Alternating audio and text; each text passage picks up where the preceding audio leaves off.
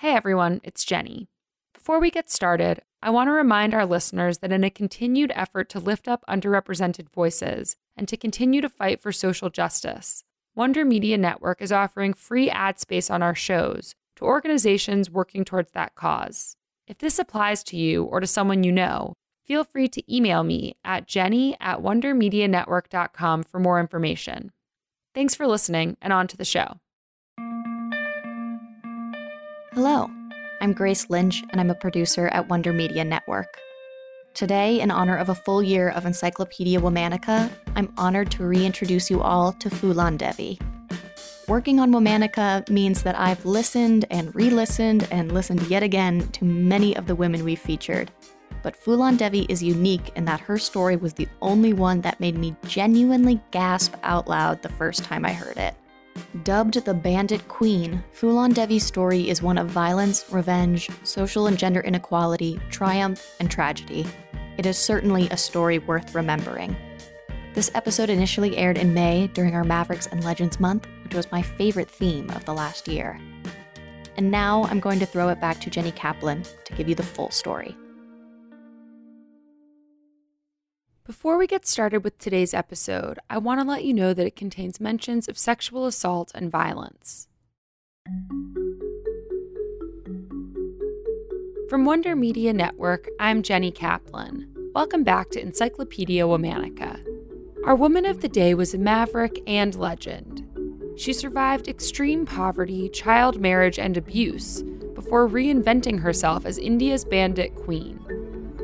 Famous for her acts of revenge, she eventually rose to a different kind of power that of a politician. Let's talk about Phoolan Devi. Phoolan was born in 1963, the fourth and youngest child of Mula and Devi Din Malla. Only Phoolan and her sister lived to adulthood. Members of the Mala or boatman caste Phoolan's family lived in a rural village in the northern Indian state of Uttar Pradesh.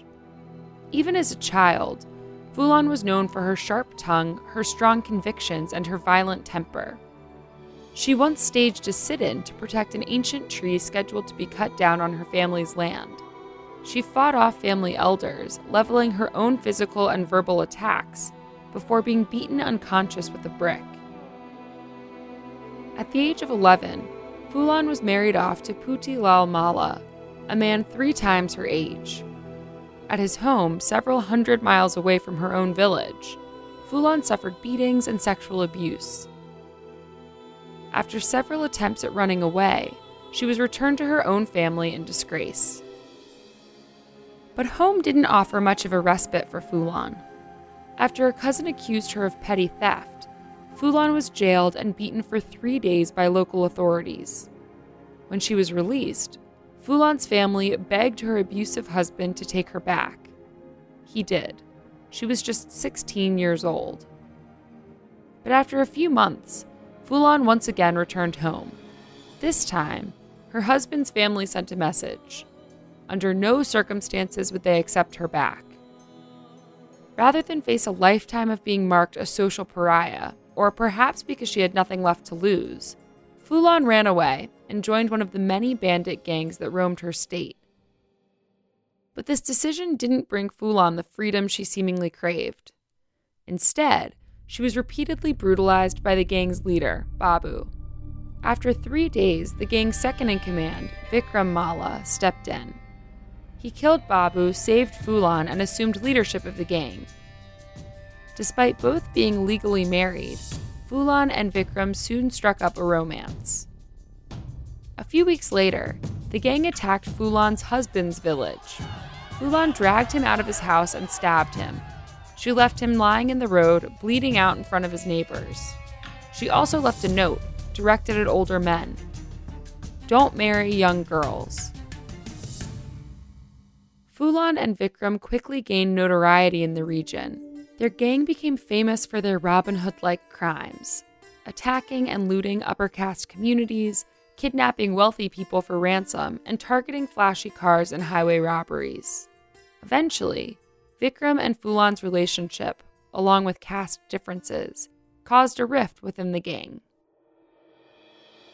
Vikram was killed in a gunfight.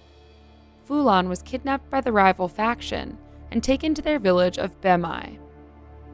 For two weeks, she was gang raped by 22 men. Then she escaped. Phoolan reconnected with the surviving members of the other faction, forming an all Mala caste gang. A few months later, they descended on the village of Behmai. All 22 of Phoolan's rapists were shot dead. What came to be known as the Behmai massacre sparked outrage across India. Uttar Pradesh's chief minister resigned. A massive but unsuccessful manhunt for Phoolan was launched. The authorities tried to paint her as a dangerous criminal. Instead, Phoolan became a folk hero. After a career dedicated to stealing from the rich, Phoolan had gained the support and protection of the poor. The massacre was seen as an act of righteous rebellion against the caste system, against rape, against abuse of power. Phoolan was the ultimate societal underdog, a poor, lower caste woman abandoned by her husband, brutalized by men. And yet she had gotten her revenge. She was finally free. Phoolan was crowned the Bandit Queen by the local press. They bestowed the honorific Devi to her name, which comes from the Sanskrit word for goddess. In 1983, after two years on the run, Phoolan turned herself into the police. She was charged with 48 crimes murder, arson, plundering, and kidnapping for ransom. For 11 years, Phoolan sat in jail awaiting trial. In 1994, the state withdrew all charges and released Phoolan. A movie, Bandit Queen, was released and was considered a loose portrayal of her life. After getting out of jail, Phoolan began pursuing politics. She was twice elected to parliament as a member of the Samajwadi, a democratic socialist party. In 2001, Phoolan was gunned down in front of her home in New Delhi by former bandit rivals. She was just 37 years old. The main gunman, Sher Singh Rana, was convicted in 2014. The other 10 accused walked free. All May, we're talking about mavericks and legends. We're highlighting women who went against prescribed gender norms to make a name for themselves, for better or for worse. Some of these women did incredible things for society and should be celebrated. Others had a big impact that wasn't so rosy. The collection of women we're featuring this month is complex and nuanced, much like all women are. For more on why we're doing what we're doing, check out our newsletter, Womannica Weekly. You can also follow us on Facebook and Instagram at Encyclopedia Womannica, and you can follow me directly on Twitter at Jenny M. Kaplan. Special thanks to Liz Kaplan, my favorite sister and co creator. Talk to you tomorrow.